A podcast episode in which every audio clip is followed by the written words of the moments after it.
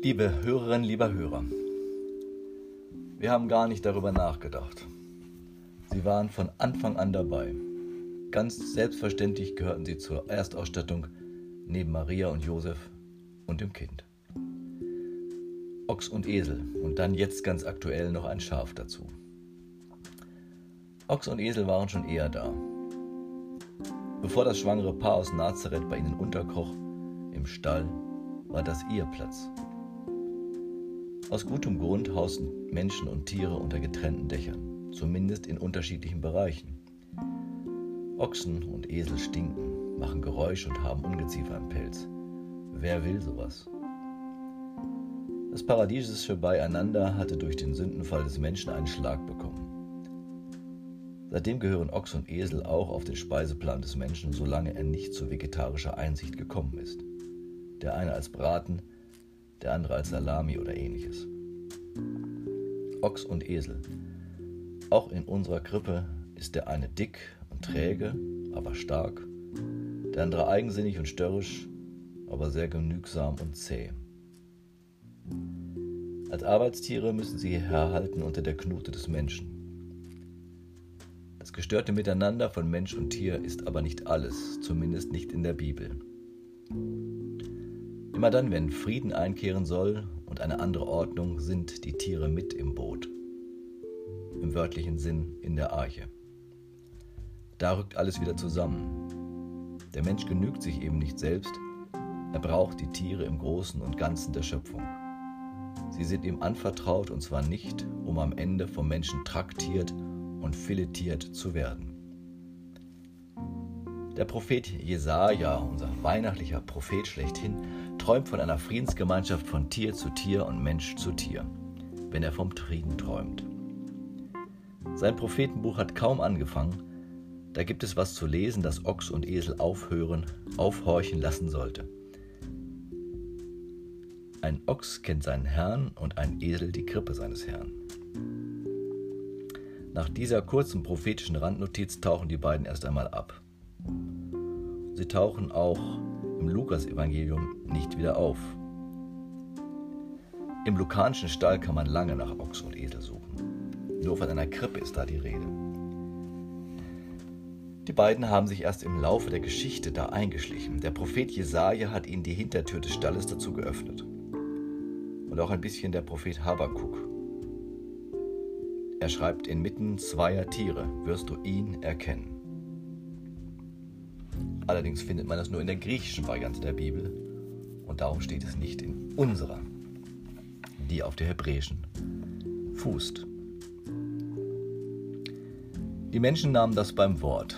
Seitdem gibt es schon seit den frühen Jahren des Christentums in Krippendarstellungen die beiden Vierbeiner, die dann irgendwann wieder abtauchten. Erst der Bruder aller Geschöpfe, Franz von Assisi, holt die beiden wieder in den Stall zurück mit seinen berühmten Krippen. Er soll die Krippe, wie wir sie kennen, ja überhaupt erfunden haben. Gut, dass ihr da seid, ihr beiden. Ochs und Esel in unserer Krippe. Denn ihr zeigt uns, wie am Anfang der Welt, wie in der Arche, jetzt auch in der Krippe, Erlösung, Neuanfang geht nicht ohne Gemeinschaft mit den Geschöpfen. Erlösung ist kein Exklusivrecht des Menschen. Das steht auch so im Römerbrief. Denn auch die Schöpfung wird frei werden von der Knechtschaft der Vergänglichkeit zu der herrlichen Freiheit der Kinder Gottes. Denn wir wissen, dass die ganze Schöpfung bis zu diesem Augenblick mit uns seufzt und sich ängstet. Wenn Jesaja recht hat, erkennen das die Tiere, was da in der Krippe geschieht. Wir wollten das irgendwie nicht wahrhaben und von uns weisen, dass Tiere sowas können. Darum haben wir Ochs und Esel nicht zum Vorbild gemacht, sondern zu Schimpfwörtern. Du Ochse, du Esel. Die Propheten hätten nur den Kopf geschüttelt, während der neugeborene Christus auf vielen Krippenbildern seine Hand den beiden Tieren zärtlich entgegenstreckt. Was bei uns Nachdenken ist, ist bei den Tieren Instinkt feine Antennen für das, was richtig ist. Bei uns Zweibeinern würden wir da eher von Intuition reden. Instinkt und Intuition sind wichtige Leitsterne auf dem Weg zur Krippe. Und wenn wir dort angekommen sind, wird der Verstand nicht reichen, um zu begreifen, wem wir da begegnen. Der Verstand fragt, wie? Das soll der neue König und Erlöser sein? Der Instinkt und die Intuition lassen uns ahnen. Hier wurde unser Leben neu geboren.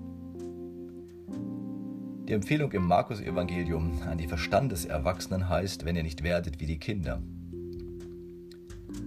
Im Stall könnte man das in Nachfolge von Jesaja auf die Spitze treiben.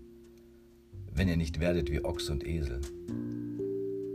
Wenn ihr nicht auf Intuition und Instinkt vertraut.